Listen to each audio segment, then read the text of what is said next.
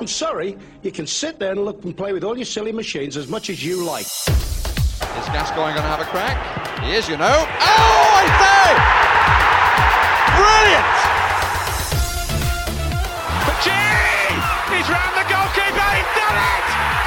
Absolutely incredible! He launched himself six feet into the crowd and kung fu kicked a supporter who was eyewit without a shadow of a doubt giving him lip.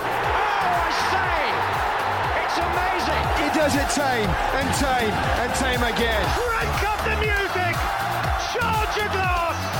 This nation is going to dance all night! Luther Blissett liked a tweet written by the Athletics' Kieran Tatham in response to an advertisement by Adam Hurrey. Hope this is a pod of two halves, he wrote. Well, Kieran, via Luther, and thanks to Adam, here's my response, pinched from at Disco Mirror. I didn't think you were that kind of player. This is Football Cliches, the podcast. I'm Caroline Barker, or should that be I, Caroline Barker, speaking in the third person. With me, both of the athletic and ready to give 110%. He's got good touch for a big man. Adam Hurrey's here. Hello. Is, is it right that I feel slightly nauseous actually even using cliches, although I probably use them all the time? No, I think it's very important that we set out from the outset here that cliches are not a bad thing. They're, they are an inevitable thing. Sometimes they're a great thing, something that, something that we should celebrate, but um, they serve a purpose. And uh, as this series goes on, I hope everyone will understand that they serve a purpose because they are the lubricant for footballing conversation, and uh, we are ready to lubricate. See, I can see your lips moving, but I'm just waiting and watching for every one of the cliches that you dropped in there and trying to count them on my own. You can play at home. Maybe there's a drinking game in it. Uh, also, with us, the team that he follows are the epitome of a football cliche. Charlie Eccleshare, Mr. Tottenham when it comes to the athletic. Absolutely. Spursy. Yeah, yeah. Yeah. A lot of my articles they promise a lot and then just sort of tail off at the bottom. You're like, I what's wasn't happening? saying you were Spursy. I no. I know, but that's uh, it's it's probably fair. I, I was thinking as well, and with the cliches, you, you do often hear like, you know, it's a cliche, but for a reason. You know, there's a very good reason. It's you know, people are quite defensive of cliches. I think a lot of they? cliches move into post cliche territory. Uh, You cannot say it's been a game of two halves. I mean, no one would say that anymore. But when you get to things like we're taking each game as it comes, it's always prefaced with, I know it's a cliche, but. So even footballers themselves, who we, we kind of like to deride as being a bit detached from reality, they're quite aware of what they're saying. It actually makes you feel like they know what they're saying, doesn't it? That's the point of it. Anyway, how's it going to work then over the next however long we're given? So we're going, we're going to look at every possible aspect of, of football cliches. It's going to be about, about language, it's going to be about words and phrases and mannerisms and just things that footballers or and everyone connected with football does out of sheer habit, unthinkingly. And uh, I th- hopefully it will it will get everyone kind of realizing what it is that they do when they engage with football that they'd never really think about. And uh, that's what football cliches is all about. Right. Stroke. So. Stroke. Anyway, again. No, Kieran, this will be As a I game. say. Yeah, as I say. Too true. Uh, this will be a game, stroke, a pod of three parts. So today it's all about the ultimate football cliche that we're currently living in. This is the football transfer window cliche pod. Right, here comes the science bit. Do you want to do it or shall I? Yeah, well ducked. Part one of every show will be the history lesson. So, the 20th, 20th, the 2020 January transfer window was thrown open to the traditional merry-go-round on Wednesday, the 1st of January for the Premier League and Football League. It's the same across France, Germany, and China, but Italy and Spain had to wait a day. The window officially opens on January the 3rd in Portugal, while the Russian Premier League have to wait until January the 22nd. The window for the Premier League closes at 11 pm on Friday, the 31st of January 2020, or should that be slams shut. Interestingly, very interesting, in China, the January transfer window closes on February the 27th. February the 27th. The January transfer window closes. I think we're always we're always quite. It's almost like a somber tone when we talk about the transfer window being quiet, as if it's like a terrible thing that clubs aren't spending money. And then the other extreme is that you get, say, Sky Sports News kind of glorifying the huge expenditure of clubs. So somewhere in the middle there has to be a kind of sweet spot. But I think generally speaking, January is the time to kind of right the wrongs that clubs made in the summer when they were supposed to have kind of coherent recruitment strategies, as we're now supposed to call it. So January, by its very defini- definition, the window is is is full of panic. It's full of kind of trying to put out fires. Yeah, Gary Neville. I think James Moore uh, quoted this on our View from the Lane Tottenham podcast. I think Gary Neville said it's a transfer window for clubs that you know their recruitment policy has essentially failed. Is that a new transfer coming in? Yeah, that might be. Yeah, Uh, who is it? Is it Gary? Ready that will be? Neville being like, you did not have the right to uh, to use my name. Sorry Of about course, that. I'll th- turn this off. there is nothing funnier in football than a phone ringing during a press conference or podcast. So Yeah. It's thanks for introducing that. It's also one of the cliches in the football transfer window, isn't it? Radio reporters, in particular, are allowed to take their phones into the studio and allow them to ring or ping Oh, nice. during the live broadcast just to show that anything could be happening at any moment, even if it's just your mum. Is that right? Yeah. That is the only reason my phone would ever ring. I think so. Uh, um, yeah, That will definitely be a wrong number. I'm, I'm, I'm glad you're a pro. I'm, you- that, that made you look really pro. so- Yeah. What, what other? set that up. So the the phone ringing, deliberate or otherwise, is, is typical of a transfer window. What else typifies a January transfer window? Well, actually, um, we've had a, a first for this January transfer window, which is the first ever physio-based transfer saga. Eh? Um, this is Celtic physio Tim Williamson has rejected Manchester United after a three-month saga. I've never heard of a physio saga, and he's essentially it's essentially he's taken one look at the state of Manchester United and thought, no, I don't really want to be a part of it. So. Um, whether they're going to go back in for him like a proper transfer saga and it they end up being some sort of bidding war, but offer an exchange. Of some sort. some poor some poor guy from medical staff being Yeah. forced to go up to Parkhead in, re- Exactly. in in return. So also, uh, didn't the Arsenal club uh, doctor or one of the senior medical staff move? To, has, isn't he moving to Liverpool? W- is that one of the Lewins? No, I think Right. it's a di- I think it's someone else. But um, oh, is he's quite high up in yeah, the, yeah, yeah, yeah. Is he So it's taking a new big job or just just moving to Liverpool? I think he has taken a job with the club. Yeah, no, right. he hasn't just told them I fancy a a little change of pace. But yeah, also Adam, what you touched on there of the, um, the the glorifying the expenditure wasn't there one year where they really overdid it, as if it was a kind of comic relief. You know, as if we've raised this much money, Yeah. when it was just like this is how much has yeah, been spent. the transfer totalizer, Yeah. which is capitalised on Sky as if it's a thing, and it, and um, I'm, I, yeah, I feel like it's quite bad to kind of to take the mick out of it, but um, it's, this is what the transfer window is all about. People are obsessed with, with the expenditure of money, and, and on, in a local sense, fans of clubs just want their teams to sign new players, whether they need them or not, because it's become like Christmas. If you don't get something for Christmas, then it's just been a rubbish Christmas. Mm. Yeah. and and it's, it's essentially the same principle. We are all very entitled and very spoiled. Um, but I think. The, I guess the only real transfer saga of, of the January window so far has been quite an unexpected one. It's been Harry and Meghan. Um, and this is genuinely fascinating. We, we're seeing the, the reporting and the style of reporting you'd normally see with transfers being transferred to real life. And so you've seen them, we've seen them locked in talks. Um, they've had showdown talks. Um, I, I expect we're probably going to see Nicholas Witchell outside the gates of Buckingham Palace, kind of surrounded by royalists behind him, while someone shoves a Union Jack dildo in his ear. I was gonna say. yeah. um, I was about to mention the Queen then, and in that sentence, I don't think I want those two things together. Treason. So carry on. no, no, but yeah, but she's essentially the director of football in this Yeah. scenario, and and um, there was one headline when it said that they'd been frozen out. Uh, as if they'd been sort of sent to train with the reserves or like the minor royals or something like that, and um, so it's it's just been a really curious story. I mean, the whole thing is baffling and ridiculous anyway, but the way it's been reported, and but the thing about transfer reporting is it's the special the speciality it has is it pads out a really mundane thing, which is the transaction of a transfer. And pads it out from the very, very start. So uh, when a club's looking at a player, it's all about keeping tabs and, and radars and red alerts, and that's before they even do anything administratively. And then you get, then you get the offer that's made, and that's tabled, and then it's dismissed as derisory. And then only then do they actually get round to negotiating properly. And then you've got all the weird stuff about image rights, and then eventually he's unveiled, and then he does his little keepy ups, and then he's paraded.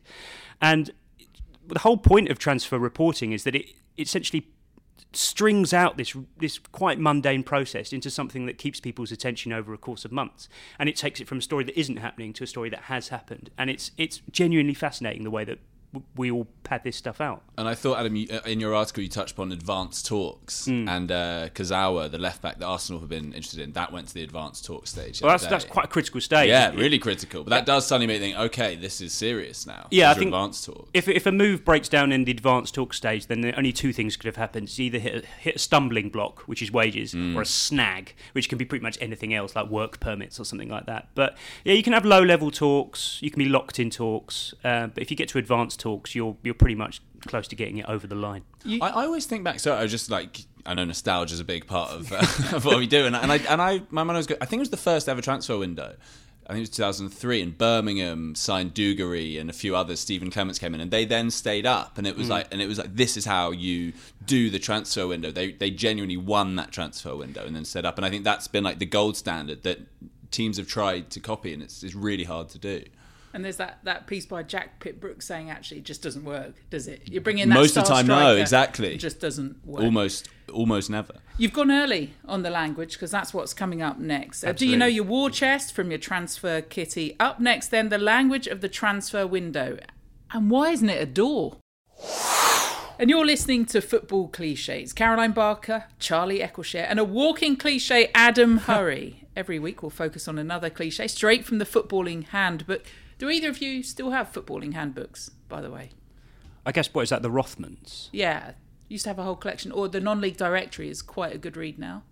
I used to get the Rothmans one each year. They probably are somewhere gathering dust. Do you need to have a Rothmans every year, or is it is it just a collector's thing? Do you get like what's the point? I think they they they get updated. All right. And you know, for I mean, yeah, co- obviously. completion's sake, yeah, they- they just change the year. on, on, on Cheers, the mate. book. Thank you. Um, nice new cover. I just use Soccer Base. I mean, I, yeah, just Yeah, digital. whatever. One game at a time, and it's the transfer window this week. And language, tis a beautiful thing. Hmm. An obvious, you might call it stupid question: Why window and not door, Adam? Well, I suppose on a really basic level, it's just a window of time, so that explains that. But um, I refer you to the overlord of, of, of football, Richard Keys, who's tweeted no fewer than five times about this since 2014. And he, he often reminds his uh, followers that the window doesn't just g- gently close, it slams shut. And uh, he's very keen to point that out. And I, I- I think it's one of those phrases that's kind of moving into the post cliche kind of space. It's moving to kind of the hall of fame of cliches. With Kesey in the win- with the window shut, isn't he um, saying that that is that it shouldn't that we shouldn't use that? I can't remember. Is he promoting it or is he saying you'll hear a lot about the window being slammed shut? I think either way, I don't think Richie Key should be should be dictating how we talk about football. I think that's Oh, I think he should. and he, he, he's credited himself recently um, when Jose Mourinho in a press conference talks about VAR, saying it should be VR mm. because it's not it's no assistant. Well, Kesey's been banging that drum all season, which he then pointed out that it should not be VAR, and he exclusively calls it VR. So. You know, he's actually more powerful than perhaps we think. The language then of the football transfer window. We've dropped a few in. I've seen what you've done, sprinkled them Mm. mercilessly through the podcast already. But do you have a top five? Well, I'll tell you what, we'll do a three, and I'll, I'll present them as a quiz. Okay. If you like. Oh. So Charlie, you're on the spot. Good, because Uh, I don't like quizzes, Charlie. Uh, and and the only clue I'm going to give you here is they all start with the letter H. Okay. Um, so when a club tells another club that they absolutely cannot sign their player, what is it known in tabloid terms? A hands off warning. It's a hands-off warning.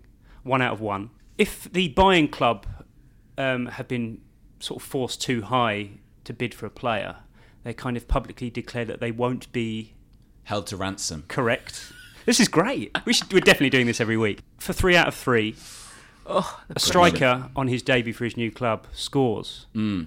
And what has he done in terms of his move? Uh, What is it, what is what is it?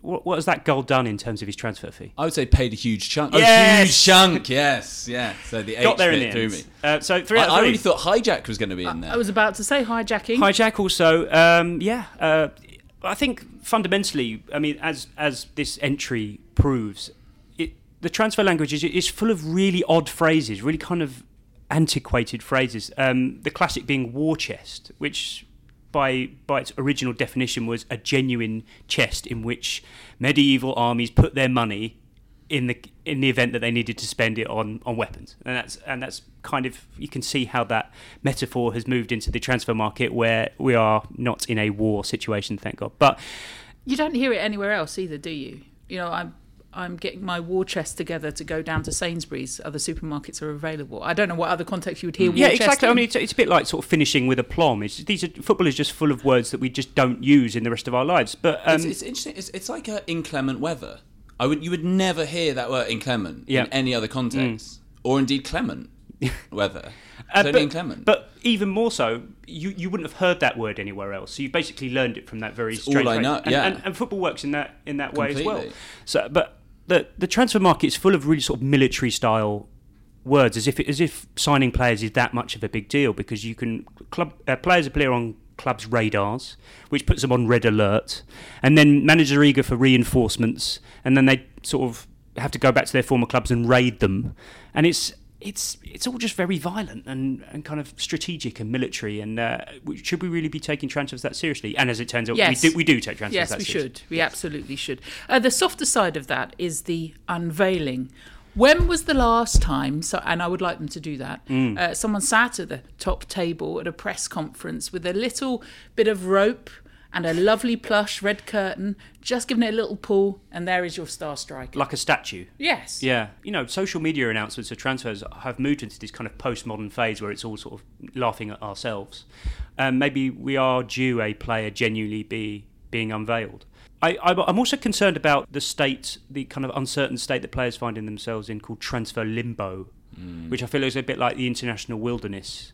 This kind of what is transfer limbo? Transfer limbo in my head is a bit like that betting advert with um, Ray Winstone, that huge head in the middle of nowhere. That's what I think transfer limbo looks like, just having to talk to Ray Winstone in um, in outer space. Um, we also have the concept of silly money. Silly money. I don't know if there's a threshold for silly money. Silly money is probably tr- traditionally anything over 20 million, and that's when anything over 20 million starts ringing alarm bells when you're spending it on a on a player maybe someone hasn't heard of. Still, I mean, still 20 million seems like a qu- quaint sum now, but. But is it is silly money for a defender, whereas it wouldn't be silly money for a striker? So- Well, I think silly money exists at any level. It's just the threshold rises pretty much the further you go down the pitch. So goalkeepers kind of unfairly the threshold is quite low, but then goalkeepers like Ederson, who seems like a snip at about 36 million. Um, Do you think there's always been that silly money as well? Like, obviously now it's a, a different quantity because Mm. of inflation and the way football's gone crazy. But would we in the 90s have been, you know, 750k for an unproven fullback? Would that have been silly money then? Well, I think actually the 90s is interesting here, as always, because um, sort of mid 90s was the threshold by which trans- actual transfer fees kind of surpassed fantasy football fees. So you Right, look at fantasy football fees now, you can probably get Rashford, say, for about 10 million, which is not very much money in the grand scheme of things. So I think it was about 1994 where transfer fees actually started to go beyond fantasy football fees. So Klinsmann would have been about 4 million Mm. in fantasy football back then. So I think that was quite a sad moment when actual fantasy football was considered not an adequate fantasy for real football. Yeah. So I, I don't understand why fantasy football doesn't have budget of like a billion now because surely we should be moving moving with the times. So one for the fantasy Premier League to consider. do we have an issue with any of these cliches when it comes to football transfer, or do they make us feel at home? We know where we are. We're in the January transfer window because of. I love them, and, uh, and I, I would assume that anyone who's involved in the reporting of football transfers loved them. Um, one thing I really, really like is the is the sort of subcategory that is dubbing. So players that are linked to clubs uh, are dubbed all sorts of things. The new Maradona, which has its own Wikipedia page, and, and a list of players who who were once dubbed the new Maradona, which also includes um, six foot four inch Wigan striker Franco Di Santo, um, who doesn't share any characteristics with Maradona other than being Argentine. There was the Maradona of the Carpathians, wasn't there? That, that's beautiful. That's lovely. Georgie Hagi. Yeah. Um, there was the Maradona of the Bosphorus. Do you know who that might have been? Uh, Emre. Yes. And uh, do you remember a guy called Christian Levis? Uh, a mid 2000s non league curiosity. No. He was the Maradona of Basingstoke. uh, which I'd, that's just, I'd love to have that nickname. And, uh, and what to qual- none of that comes from scoring dubious goals. The Maradona of Basingstoke. Um, I, he was purely Or off-field activities. Yes, or field no, it's really flimsy. It's just because he was Argentinian and he lived in Basingstoke. That's that's that's all that is required. Um, we've also had the Macedonian Steven Gerrard, um, former Ipswich Town midfielder Velice Sumulikoski, the Nesta of the Pyramids, which is West Brom's Ahmed Hegazi. The Nesta of the Pyramids, because That's brilliant. You've taken a really, really well-known landmark and a kind of cult footballer from the '90s. I think that might be the perfect. That one. suggests that, that he really does play like Nesta because it's like that's so specific. Yeah, yeah. You know. Um, and I think my all-time favourite, just in terms of just someone somewhere put this together, and we never know who these dubbies are, by the way. Um, Moussa Marega was linked with a move to the Premier League in 2017, and he was dubbed as the Malian Jamie Vardy. If you have one, use the hashtag football cliches. Or actually, if you'd like to challenge maybe Charlie or Adam to get it into a bit of your copy at some stage, if there is one, the Maradona of that you'd like to, or the Nesta of, use the hashtag football cliches. Right, this is the part where we talk to someone who lives and breathes the cliche. According to his Wikipedia, he's a television presenter, journalist, and Watford FC supporter. In that order.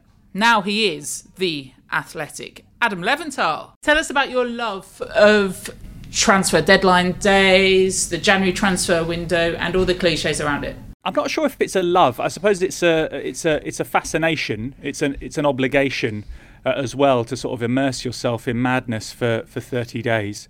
Obviously, you know I've worked in different forms. I'm currently you know with the Athletic and uh, trying to sort of take a step back and have a li- little bit more of a um, a broader view on transfers rather than sort of reporting the, the tiny little nitty gritty bits at every stage and tweeting it all out, which I think is quite um, quite refreshing. Um, but I've also, you know, worked for Sky Sports News, presenting from the studio in the warm. I've been out on the road uh, as well in freezing cold uh, temperatures for you know 24 hours. It felt like for you know an entire day um, from the beginning until the end. So I, have seen it from from all different angles, and it is just it's just a, a, ridiculous time of the year, which makes people, uh, reporters, journalists, chairmen, agents do weird things. Really, what is it like behind the scenes? In the Sky Sports studio on transfer deadline day, because we, we kind of taken for granted just how much a kind of cultural cornerstone it's become on transfer deadline day, if there ever could be such a thing. What is it like in, in the studio? Is is it an exciting day? Yeah, it's to be honest. There's there's two days which stand out every year, and those are uh, transfer deadline days in you know in January, in in August, and that's when the the newsroom really comes to life. And I think often I feel, and you know some of my colleagues feel as well, that it would be amazing if it was like that um, every day. It may well lead to you know many people needing a significant amount of time off work if it was like that every day. But it is you know one of the most sort of engaging energetic, dynamic days of the year. And yeah, look, it gets it gets a little bit of a, a, bad rep sometimes, and people didn't like the yellow and all that sort of stuff. They don't like the ties, they don't like the freneticism and things like that. But it but it is an event. You know, people watch television to be entertained. And I think it's sort of it, you know, it does that for people. Do you think there's kind of an aspect of it? I mean, this feels like a strange accusation to throw at any kind of broadcaster, but do, do you think they kind of glorify and encourage transfer expenditure because uh, by by definition the January the January window is, is quite a panic buying kind of scenario and and they seem to you remember the transfer totalizer and you've got sort of Bryan Swanson who's who talks even more slowly as the as the transfer fee increases so take for example he'll talk about someone signing someone for 425 million pounds uh, is, is is that something that you think that they do, or, or is just transfer expenditure what fans expect?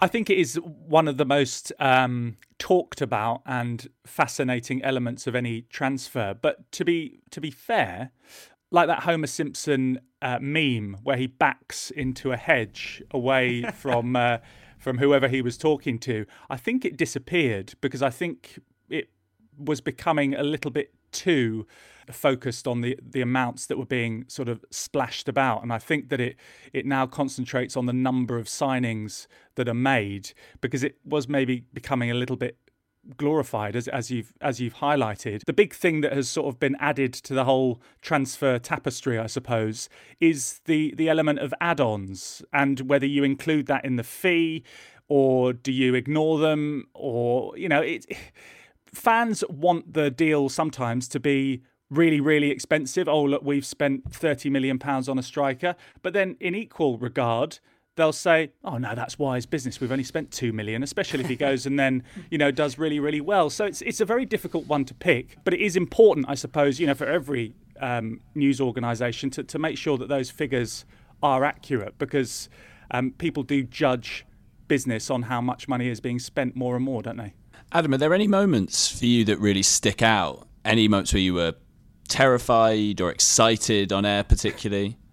There is one particular occasion that does stick out because it was very, very cold indeed. And it was a couple of uh, January transfer windows ago.